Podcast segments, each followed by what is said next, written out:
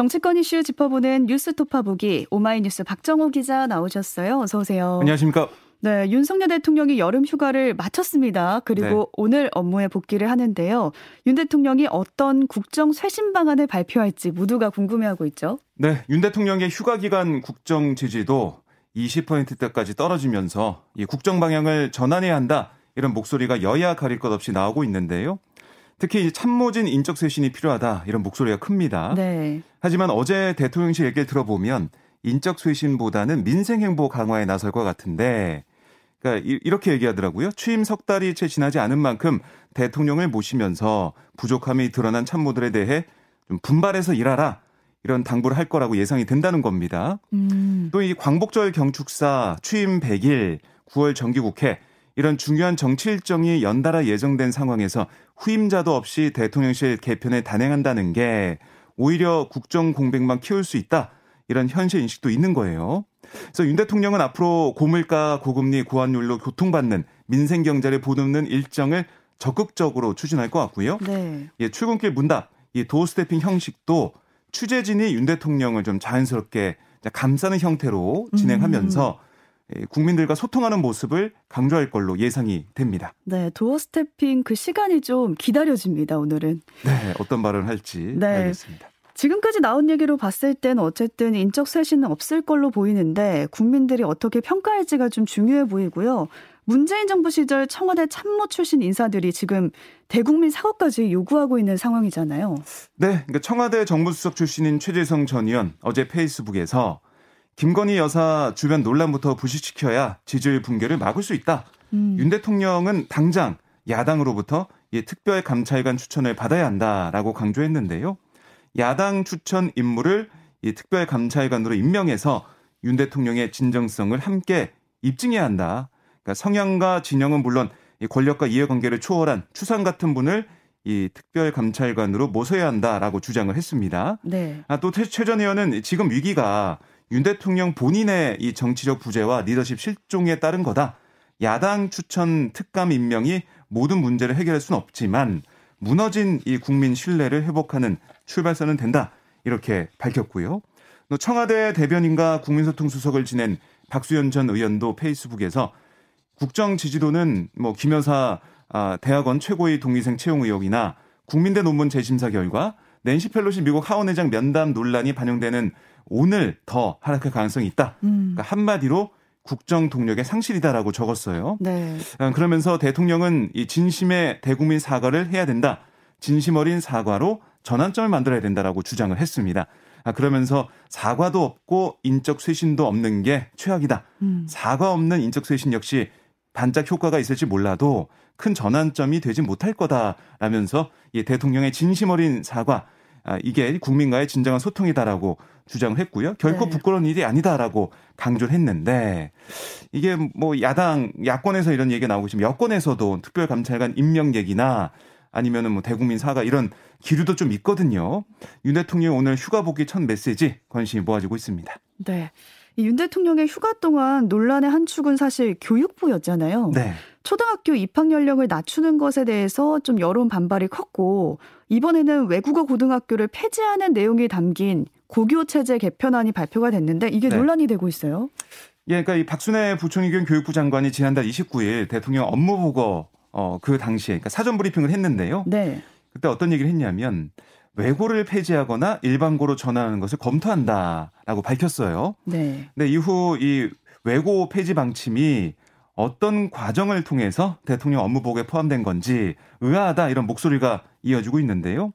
그러니까 윤석열 정부는 이 국정 과제에 다양한 학교 유형을 마련하는 고교 체계 개편을 담아 추진해왔기 때문에 이전 정부의 폐지 방침을 뒤집고 이 뭐 외고도 뭐 존치할 거다 이런 관측이 우세했거든요. 네. 아, 그런데 박 부총리가 아, 이 지난달 29일 브리핑에서 자사고와 달리 외고의 경우에는 폐지하겠다 이런 방침을 불쑥 꺼냈습니다. 음. 그러니까 예상치 못한 발표에 당장 전국의 외고 또 학부모들 사이에서는 당혹스럽다 이런 반응이 터져 나왔는데요.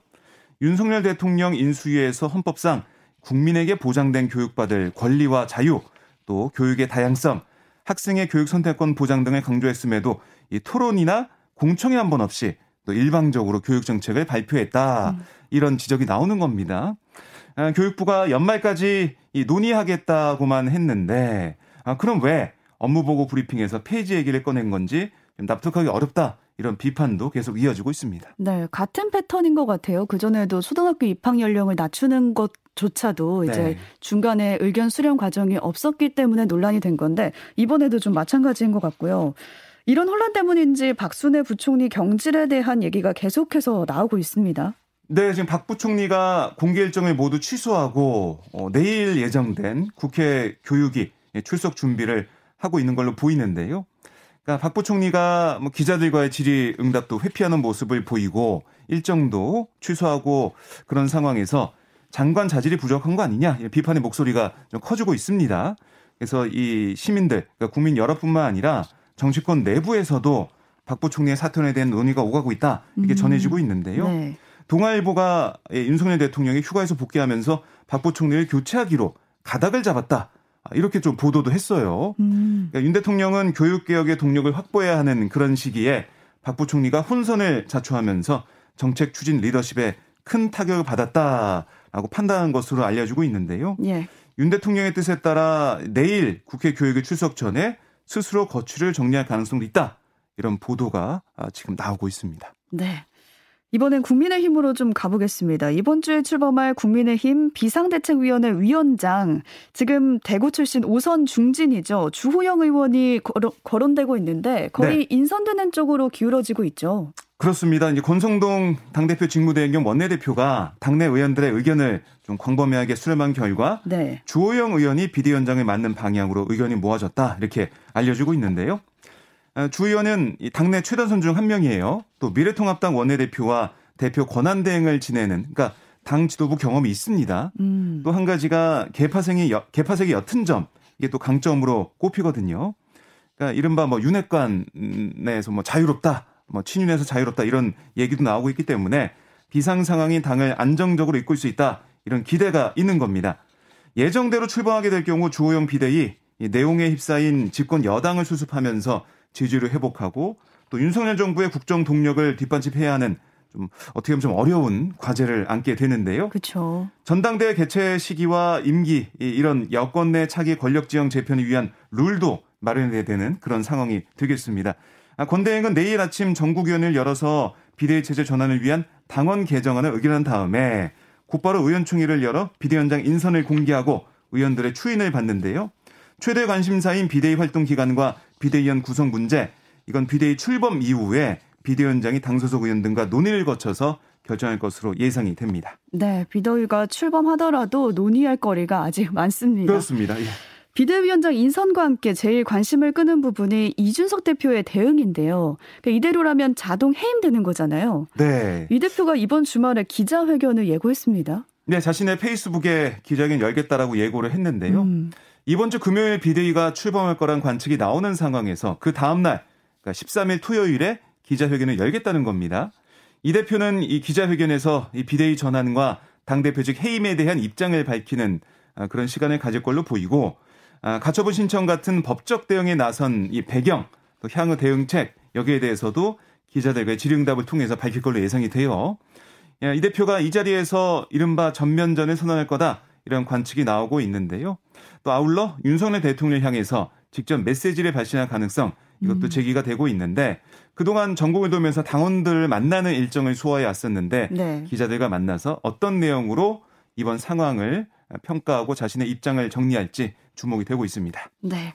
당내에선 이런 와중에도 여전히 이 대표의 강제 해임은 안 된다 이런 목소리가 나오고 있잖아요. 네, 하태경 의원 같은 경우는 음, 현재 국민의힘은 뻔히 죽는데도 바다의 집단으로 뛰어드는 레민과 같은 정치를 하고 있다. 음. 아, 이 대표를 강제 해임하는 당원 개정안 이건 당이 파국으로 가는 길이다라고 지적을 했고요.